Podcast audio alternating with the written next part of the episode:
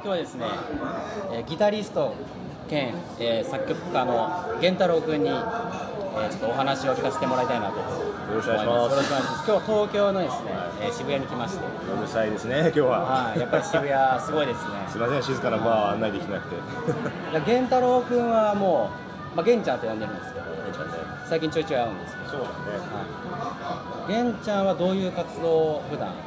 ですか？僕は今、はい。えーギターを弾く仕事だったり、まあ、曲楽曲提供だったり、はい、まあ、アレンジの仕事とかはを主にやってますね、い、なるほど。はい。いやもうなんか、あのーこの前ちょっと教えてもらった結構有名なアイドルの、あのー曲作ったりとか、ああまあぼちぼちです。あ謙虚ですね。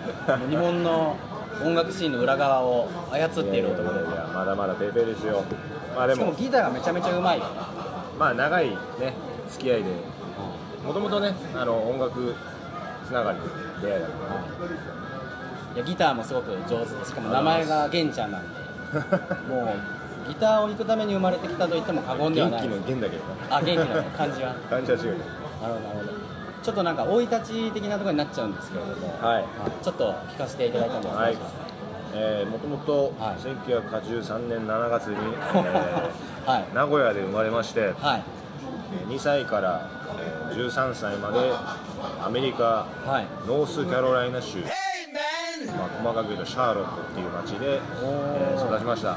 すみませんちょっとあの結構旅行好きの人もこのポッドキャスト聞いてくれてまして、あのアメリカのノースカロライナ、はい。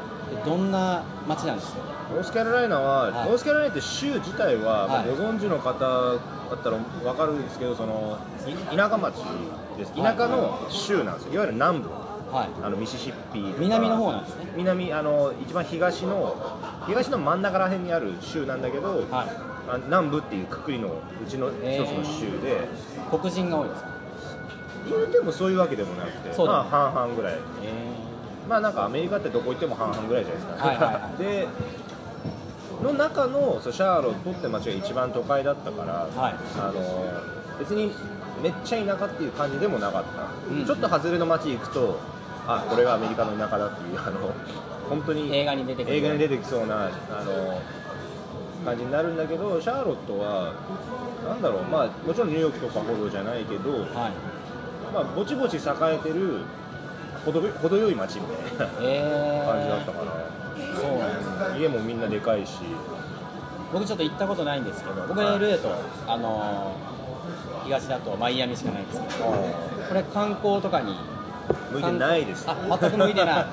とても行く街ではない。あそうですか。あんまり有名なものはとねあこれ意外とみんな知らないよね、はいはい。はいクリスピークリームドーナツ発祥の地なんですよ。おおそれすごい。であとノースカロライナで有名なのは、はい。まずバスケなの。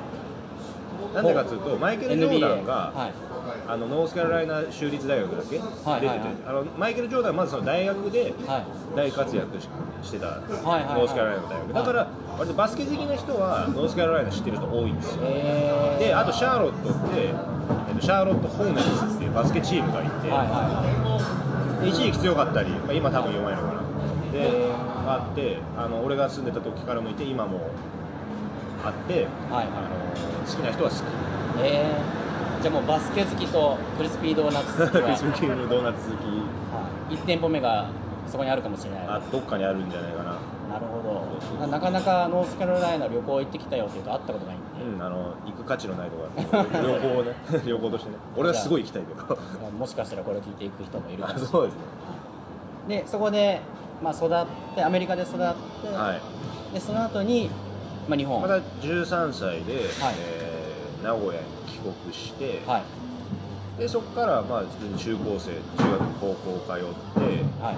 えー18歳で大学で上京しましあなるほど。た、はい、で以来大学あ以来ずっと東京に。なるほどなるほど。はい15年ぐらいかな。はいじゃあもう今あの音楽のお仕事を完全にメインでそうですしてらっしゃると思うんですけれども、まあ、そのギターのアーティストのサポートみたいな感じ最近そうですね。あの、はい自分のバンドのプロジェクトもやりつつだけど、はいはい。まあ、主な、まあ、変な話収入源というものをあのサポートとかそういう楽曲提供から。じゃあ今日、えー、と誰かと一緒に、まあ、ステージでギターを弾いたりする、はい。そうです。ギタリストとしてもあとは、えー曲を作ってはい。提供したりとか、そうです。ねあとなんかレコーディングも自分でだからもうできちゃったりするんですねまあそういうスタジオがあるので、はい。あの環境があるんで、まあ、あのやっぱ最近の仕事はもうあのスタジオ行かずにもう家で完結させて送る送り返すみたいな。はいはい。で今度はなんか台湾の台北で。ああ台北で。とかヨーロッパでも今そうっすその今あのメーカーですか？メーカーあのギター弾いてる人なら分かるんだけど、はい。エレクターって言ってその足元に置いてちょっと音変えるみたいなのが、はいはいはい。ギターにはあるんです。エレキギターの人は使うんですけど、はい。あのそれのとある製品のこの機械はこうやってこうやって使ってこんなかっけえ音が出るんだぜみたいな、はいはい。あのいわゆるデモンストレーションはい。をあのしに台湾に行ってきます。そそれはなんていうお仕事とか？そういうことをしてる人はなんていうんですかデモンストレーターじゃないかな。デモンストレーター。そういった、まあ、全部音楽とか機材とかに関わるような、そうですね、まあ、あとは半分趣味でバーを経営してるのと。あい行きましたよ僕。ああどうもはい、素晴らしい素晴らしいバーでしたこれお店の場所は行っちゃっていいんですか？あ全然いいっすよ。池尻大橋。池尻大橋。あ三宿ですね。これは東京知ってる人は分かるけど、三宿の交差点の近くのはいはグッドナイトガーデンっていうお店ですいずずっと。グッドナイトガーデン。グッドライトガーデン。グッドナイト。お休みには。グッドグナイトッドナイトガーデン。はい。い。やそこは別に働いてるわけじゃなくてあの経営してるから経営に関わってるやってるだけなんですけどはじゃあそこに行ったらあの元太郎君に会えるわけでは。そこに行ったら元太郎君が酔いつぶれてるに会えるかもしれない。あ会えるかもしれない。いるかもしれない。なるほど。じゃあそこもバーもぜひ。はい。来ていただいてありがとうございますそうですねでもなんか結構ミュージシャンの人ってなんかあの、まあ、ギタリストだったらギタリスギターだけとか、はまあ、サポートだけとかもしくはバンド活動でがっちりと売れてとかっていうのが、まあ、ライブハウスで活動してるみたいな、でその現地はいろんなことやってらっしゃる。いそうですね。そういうのは結構今多いんですよめちゃめちゃ多いです。あのまあ、すごい有名なところで言うと、はい。Perfume とかの中田康隆さんはいはい。とかはもう、なん自己完結型というか、はいはい。全部自作分で、曲まあ、彼は作詞もするんだけど、まあ、俺は作詞はしないんだけど曲作る、えーアレンジする、はい。レコーディングも自分家でやる、はもう CD になるまでの作業を全部自分家でやるみたいなことやりますね、はいは結構まあめっちゃ予算かける場合は外のスタジオ行ってやったりするし、まあ、それぞれですね。だけど、はい。なんだろう。基本的には家で。あのまとめて全部やるときとかはもうもう自分家でもやるやるし、はいはい。そうですねそういったのはどうやって勉強したんですか？学校とか行ったんですか？学校行ってないです僕大学 普通の大学行きました。えー、じゃあもうそういった音楽系の知識は完全に基本独学プラスまあいろんな人時々まあいろんなプロの人からアドバイスもらったりとか、はいはい。まあ基本独学ですね。あ自分でやっていくうち本買ってに勉強したりとあか本とか。で、まあ、結構そういうのをやってますよっていう人もなんかネットとか SNS で見かけるけど。はい結構食べていけたりするもんなんですか？そういう人たちは。いやどうなんですかね、まあ、結局誰かが自分のその活動ギターの演奏だったり、はい。曲作りだったりアレンジ能力みたいなのがはい。良いと思ってくれてでその人がそういうお金が発生する仕事をどれだけくれるかでそういうつながりをどれぐらい作るかっていうものを次第じゃないでしょうあー結構自分の周りにも、まあ、過去に何人かいましたけど、はい。まあ大体みんなバイトをやりながらでそっちが収入源がメインで、まあ、ちょろっと仕事があったらみたいな。か音楽作ることはまあ自分のやりたい音楽をやるっていうのはまあそれ一つでストレス発散にもなるし、はい。もちろんそれでも成長できるんだけどやっぱ仕事するってなると、はい。僕はどの仕事も一緒なんでその先方とのやり取りをちゃんとするとか、はい。あのなんか社会人的な常識的とかも結構求められるんですよね。なるほど。やっぱ与え与えられたものに対してやっぱ納期守るのは当たり前だし、はいはい。あの求められたもの以上のことをやってやっといやこいつしかいないこの仕事はって思われるわけであって、はい。あの当たり前のことを当たり前に返すとあじゃあ数あるそれをやってくれる人のうちの一人で終わるわけうんうん。ででそれ以下のものをやるともうその仕事は二度ともらえない。あーあじゃあ結構シビアな厳しい。そうですね。逆に分かりやすいんですよね。自分が頑張った仕事でそのはい。頑張りが相手に伝わったら、あの次も来る確率がやっぱ高いし、なるほどなるほど。そのやっぱ数字とかで見られるときはやっぱ売り上げとかそういうそういうので売り上げ売り上げ。評価されるんですよあとか、まあ、単純にその、まあ、いいクライアントがいたとしたらその人のニーズに応えたものが作る作れるとか、はいはい。あの求めてたもの以上のものが、まあ、もちろんそれによって、はい。あのオリコンに入りましたとかそういう結果が入ったらもちろん自分にもその評価は返ってくるけど、はい。まあ、いろんなパターンがありますね。まあ、やったスタッフや関わった人たちがみんなそれ自分のやった作品に、はい。あの予想以上に満足してくれた場合はやっぱ次の仕事につながる確率が高いですね。はい。多分なんか普通の人はあんま音楽やってない人とか詳しくない人だとそのミュージシャンって言ったらやっぱ有名な歌手とかそういう有名なギタリストとかしか、はい。表に顔が売れてる人とか名前が売れてる人しか分かんないと思うんですけど、この結構裏方系のお仕事が多いじゃないですか。まあさ最近はそうですね作家とか、まあ、ギタリストとかって別にバンドでこう顔,、まあ、顔で売ってる仕事じゃないしはい有名度で売ってる仕事ではないから、はいはい。あとお客さんと直でつながってるビジネスではないから。ああなるほど。そういうことになるんですかね。そういう方法もある。そうですね。なんかアーティストっていう仕事いわゆるその前に出て、はい。まあ、キャーキャー言われてかっけえ演奏するみたいな仕事ってすごいやっぱやっぱすごい独特だと思うんですよね。やっぱ今簡単に言うと人気商売だから、はいはい。売れ続けてやっと食えてくるみたいな。そのそのその中でそのバックミューバックミュージシャンとか作家とかっていうのはすごいやっぱさっきも話したように普通の仕事に結構近いものがあって、はい。うん求められたものをちゃんとしっかりやるこれでもサラリーマンと全く一緒な部分も、おまあ、仕事のそのやり取りやり方とかそういうのじゃなくてその、はい。持つべきあの姿勢みたいなのが、はい出世するサラリーマンと一緒で、はい。うん。なんかその自分がすごい好きな音楽とかなんかこの理想みたいなのと、あとまあ仕事は仕事でちゃんとやらなきゃいけない部分もあると思うんですけど、うん。そういったギャップがある時とかストレスになったりした時のもちろんもちろんありますよもちろんあるんだけど、なんだかんだ結局作り上げていくうちに、はい。自分のやりたいもの自分のフレーバーみたいなのがやっぱはい。出るし、はい。で依頼する側は割とそれを求めてし仕事をくれる場合が多いから。まあそれなりにその人の、まあ、玄ちゃんなら玄ちゃんのキャラクターとか得意なものを求めて、そのはいはい。なんか試しに自分がやったことないようなジャンルとかたまにやってみるんですけどはい。最初のうちは新鮮だけどそれがすげえ増えてくると、まあ、結構苦痛になってくる時はありますね。えでなんなんつうかすごい大事だと思うのが、はい。やっぱり自分がやりたいと思うものをあの少し取り入れながらやっていかないと、はいはい。いいものは絶対できないんですよー、なるほど。で自分のカラーはちょっとやっぱ特徴とかは毎回それぞれの仕事にはい。自分にしかできないものも必ずあって、そうですね。じゃあ一般的には結構スタジオミュージシャンギタリストとかだったらあのどんなものでもオールジャンルに求められたもの全部みたいなのとか作曲家は売れているものを、ま、追いかけてみたいなまあ感じだけど、でもその中ではい。やっぱ、ロックが強いスタジオミュージシャンと、はいはいはい。じゃあジャズが強いスタジオ。ファンク,、はいはい。ファンキーなスタジオミュージシャンっていうのがあってなんつうかその人たちは多分ロックのロックがとロックの畑で有名なスタジオミュージシャンって絶対ロックが好きなんですよ。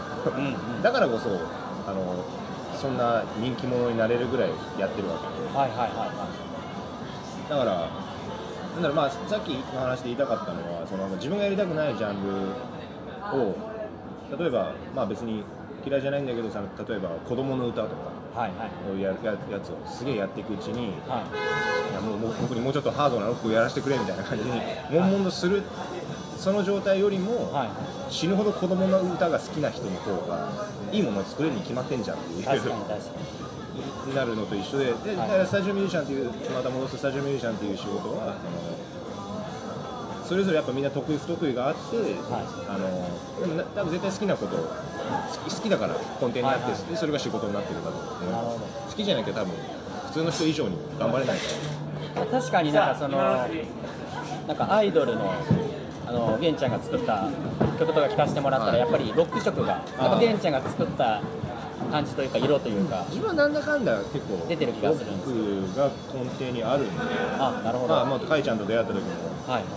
ハードロックバンドでした。はいはいはハードロック色ですよこういうの話していい。のかい名古屋のキングですよね。キングというあの伝説の。伝説の。ワンヘイレンとかその時代結構ねガンガンコピーしたりそれ寄りの曲を作ってた。10代の時ですそうだね。はい。1817とか。あれはもう10年以上前。そう15まあ、その時は僕ら出会ってなかったそうだね。そうそうそうその玄ちゃんが東京に行く時にバンドをやめてでも僕はそう俺の次に書いちゃったそうそうそう。っていうまあ出会いというかきっかけなんですけどそうですか。いや多分これを聞いてる人でですねあのミュージシャンのになりたいというか仕事音楽で食っていきたいとか、はいまあ、稼ぎたいとか仕事したいとかまあ多分10年前と比べて今はまた変わってると思うんですけど、はい。この今後どうなっていくかとかそういった人たちにこれから目指してる人たちになんかアドバイスというかありました？らこれは結構自分にもはい。あの最近、まあ、悩んでるというか、はい。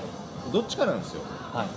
一つのことを死んでも誰にも負けないぐらいできる。うんうん。か全部のものを死ぬほど高いレベルでやるかのどっちかだと思ってるんですよでやっぱなんて言うんだろうなんかこう人間って24時間あるうちにはい。何に時間を費やすかっていう話になってくるんだけどはい。ギタリスト僕はギターしか弾きませんっていう仕事の人は、はい。まあ、寝てる寝る食ううんたらの時間を抜いて、まあ、例えば12時間あるとしてはい。あの、まあ、それにまあ8時間ぐらいギターだけに費やすことができる。はい。で逆に、まあ、例えば僕と例としてギター作曲ミックスアレンジで例えば4つだとしたら、はいはい。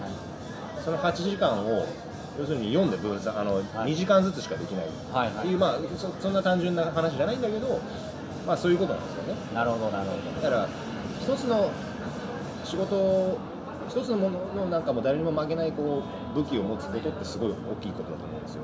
どなるほど。自分の武器を必ずあの見き見極めてね。もう手ぶらで戦場には行くなと。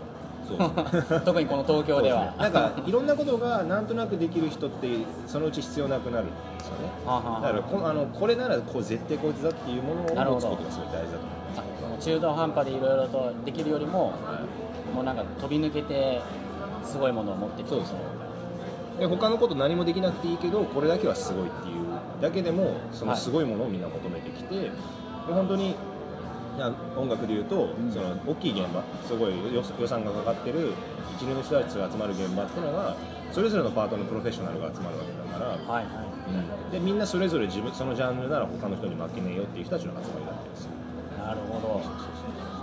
いやーちょっと大変面白い話ためになる話を あの聞かせてもらってありがとうございます。とんでもないです。あのちなみに、まあ、最後なんですけれども、はい。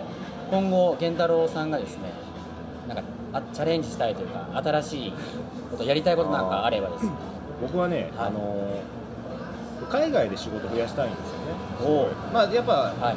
ありがたいことに海外で育ったし、はい。あのまあ、音楽でちょくちょくそういうプロジェクトもあるんですよまあ、ちょいちょいもうすでに海外に行ってますよね、うん。ヨーロッパの何ですか、まあ、あのベラルーシ共和国とか、はいはいはい。まあ、あと上海とか、あはいはい。上海じゃねえともう一個だ。北京だ北京。はいはい。北京とか、まあ、今度台湾行くし。はい。あのもっともっとそうですね。あのただのに日本東京で活動してるミュージシャンっていうよりかは、はいはい。あの結構いろんな国で演奏していきたいなっていう目標はあります。あー。行きたい国とかちなみに。アメリカ。やっぱりアメリカ。あー。LA ニューヨーク、えーでまあ、ややっぱそういうベタベタって言うと失礼だけどその、はい。メインな国たちも行きたいし、はい。まあ、でもヨーロッパも行きたい、まあ、結構ここだっていう国はないんですよ、あのなるほど。本当例えばまあちょっと話長くなっちゃうけどその12月に去年のはい12月にベラルーシ共和国っていうところに行って、はいはい。そんなところで音楽やってんのって言ったらまあやってるんですよ。それは何をしに行ったんですか？デモンストレーション。あいやそれはもうあのえ演奏を演奏で、しはいに行きました、ギターサックス奏者と2人であの、お。まあ、2人のえグループで。でサックス奏者。ササクソフォンね。はい。あのコンサート。コンサートホールとかで演奏したんですけど、はいはいどこ行ってもやっぱ音楽っていうのはあ共通だなってことをすごい感じたんですよ。いい演奏をすれば拍手が返ってくるし、はいはい。うん。だからなんだろう。なんか、まあ、さっきの質問だから、まあ、アメリカって言ったけど、まあはい。アメリカって言ったのは単純にし音楽の仕事でまだアメリカに行ってないだけからだけだけなんだけど、あはいはい。あのいやでもこだわりはないかなそこは。なるほど。いろんな国にとりあえずいろんな国を見たいし、うん外に外に。東京でナンバーワンになってやるぜというよりかははい。あのこんこんなに世界中で活躍してるミュージシャンいないんじゃねえぐらいな感じの活動とかもそうです。結構好きですね。いやもう本当にですね。それが実現しそうな気がしてならないんで、はい、ちょっと今後の、えー活動も楽しみにしております。今日は話を聞かせてもらってどうもありがとうごます。はいざいますありがとうございました。健太郎さんでした